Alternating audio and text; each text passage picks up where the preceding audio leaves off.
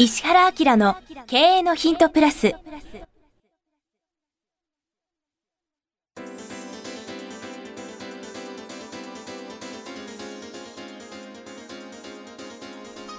ポッドキャスト石原明の経営のヒントプラスは勝てるビジネスモデルや売れる仕組みの作り方経営者や起業家が持っておくべき能力とその磨き方リーダーの育成や強い組織の作り方などについて経営コンサルタントの石原明がリスナーの皆様からのご質問に直接お答えする形でお伝えしていく番組です。企業を継続発展させるためのノウハウを提供する日本経営教育研究所株式会社がお届けいたします。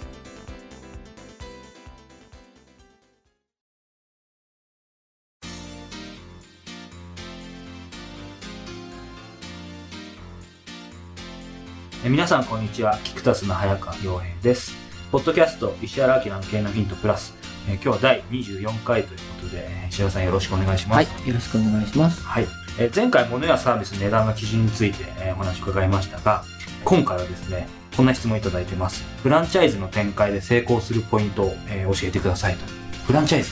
フランチャイズもさ、はい。あの、いろんなこう歴史とともにさ、そうですやり方がこう変遷してきてるんだよね。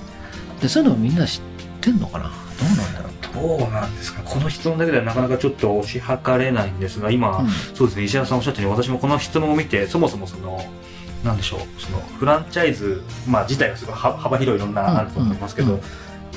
これから、まあ、参入されたい方なんかすでにてん、えーやってらっしゃってここから広げたいのかっていうのもあると思うんですけど、あの、大きく分けてね、フランチャイズってこう3つぐらいに区切れるんですね。え。ある特殊なものを持って、あの、材料とかなんとかね、他では得られませんよ。だからこれをその商品としてお出ししますよ。だから、それのうちの何パーセントかくださいね、みたいな感じで、部品提供型のフランチャイズってあるんですよね。で、これ代理店よりもちょっとこう、縛りの強いものっていう感じですね。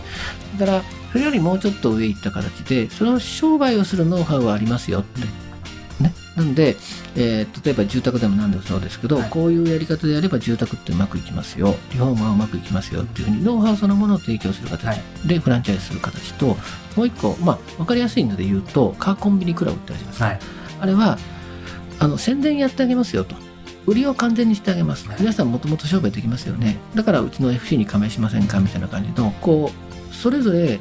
やり方があるんですね。なので、この方がどっちでやりたいかっていうのがあるので、ある特殊な部品を独占的に提供する権利をっていうのは、多分これ一番やりやすいです。管理も少ないし。そうですね。買ってやってくれる、うん。だからビジネスモデル自体を作ってやり方を教えてあげますよって言って教育的に行くやつとだからもうみんなもともとプロでしょって業務あるんだからうちがみんなまとめて宣伝広告してやるぜっていうふうにはい。どかどかやってあげますよとだからうん宣伝広告費用として払いなさいみたいなこれはまた手離れが早いんですけど、はいまあ、その中のどんなふうなことをやるかっていうので意識をまあその領域分けをしたらうまくいくかなっていう感じがしますけどね。ただフランチャイズのね、とにかくの悩みは何かっていうと、加盟してくれる人たちが脱退することなんですね。なるほど結構おお多いというか、そういう悩みは多いんですかね？そのフランチャイズ展開されるだって絶対あなんじゃないですか、フランチャイズビジネスは今度加盟する方の側から見ると、どういうビジネスかっていうと、お金で時間を買うっていうビジネスだよね。うん。あそうですね。うん、まあ、例えば自分のところでゼロからノウハウをやろうと思ったら、できないから、そのビジネスをね、はい。磨いていく時間をお金で買いますとか、あるいは自分のところで宣伝しようと思ってもとってもできないから、はい。宣伝肩代わりしてもらうみたいな機能を買うでしょ、はいで基本的には自分でやりたいじゃんみんな。ね。そうですね。ノウハウを盗んだら自分でやりますっていうのが結構大きいんで、はい。あのそのつもりで入ってくる人もいますからね。ということはあの僕なんかがフランチャイズの本部のコンサルをねはい。する場合あの基本的にあんまり僕コンサルフランチャイズの本部って好きじゃなかったりとかしてた時代がありました、それはなんでかっていうとあの一般ユーザーに対して収益上げるんじゃなくてフランチャイズ加盟店から収益上げちゃう人がすごく多かったんで、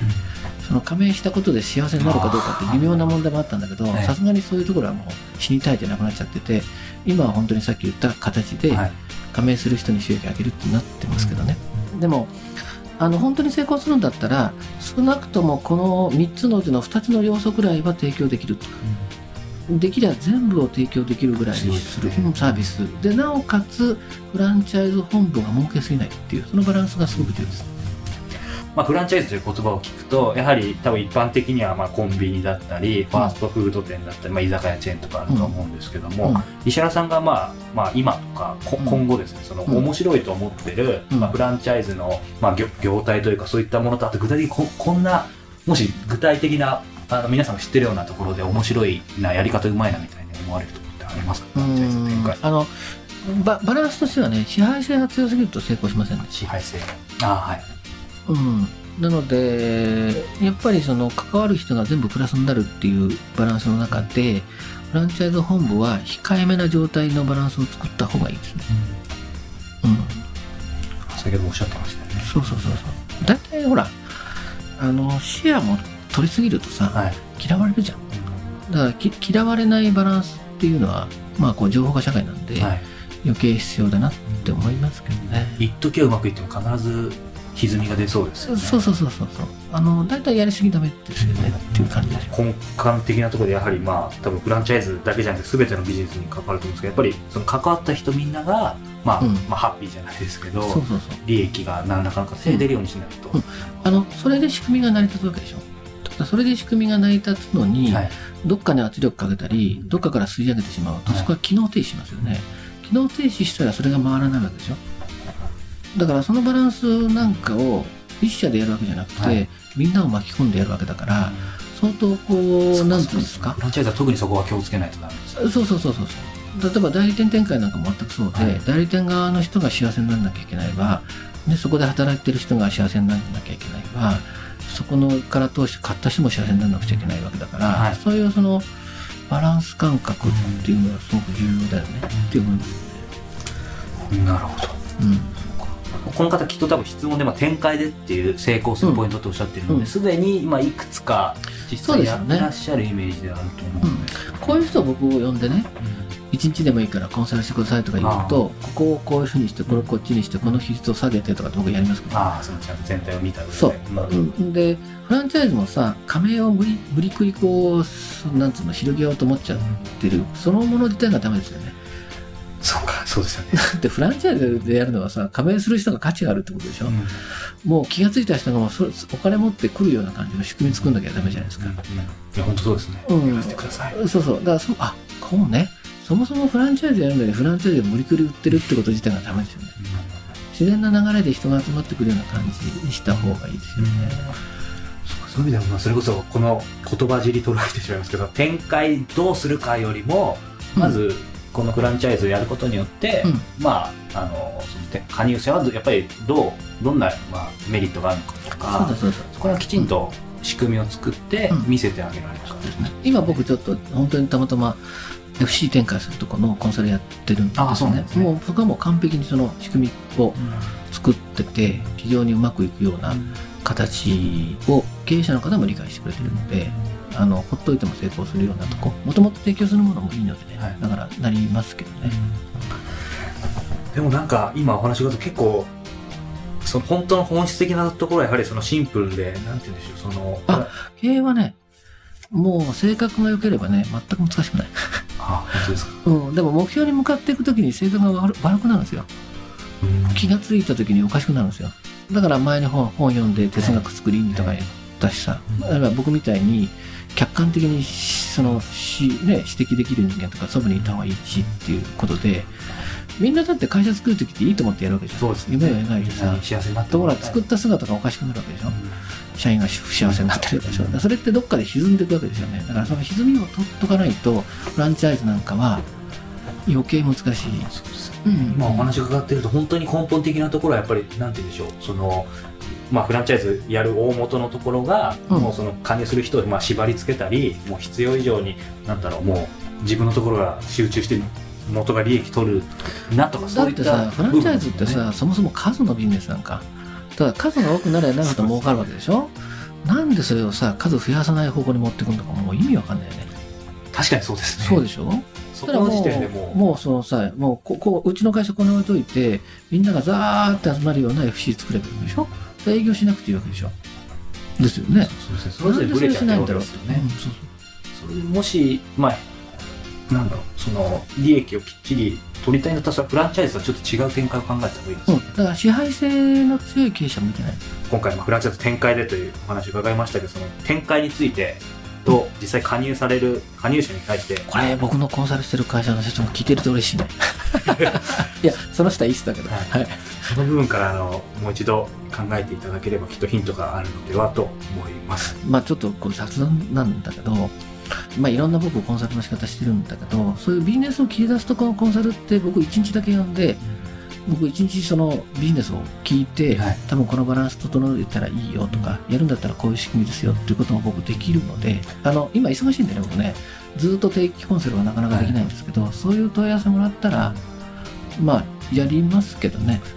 一番ある意味ありがたいですよね。うん。その、する方としてもやっぱりどこがどうってうまく言えない人って当然いっぱいいると思うので、ただこういうことは今やって、なんとなくこういうことで困ってますって言えますもんね。そうするとそのおそらくあの予算とかの感覚もはいものすごく避けられると思うんですよ。あのうんとね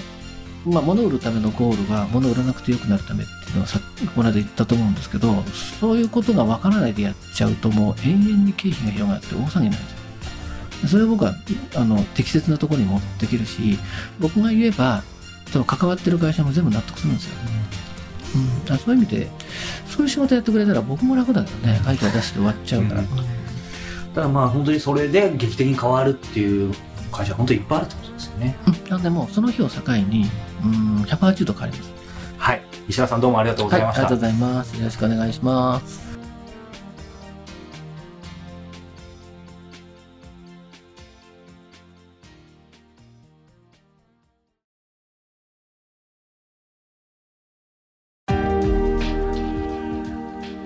今日のポッドキャストはいかがでしたか？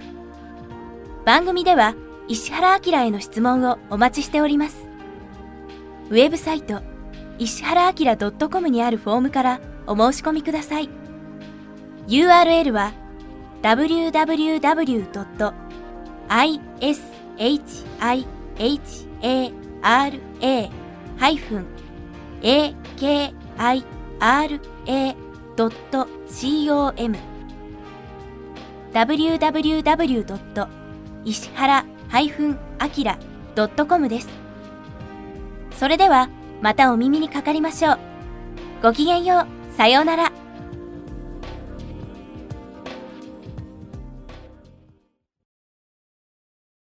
この番組は提供日本経営教育研究所株式会社プロデュースキクタス早川洋平制作協力若菜はじめナレーション岩山千尋によりお送りいたしました。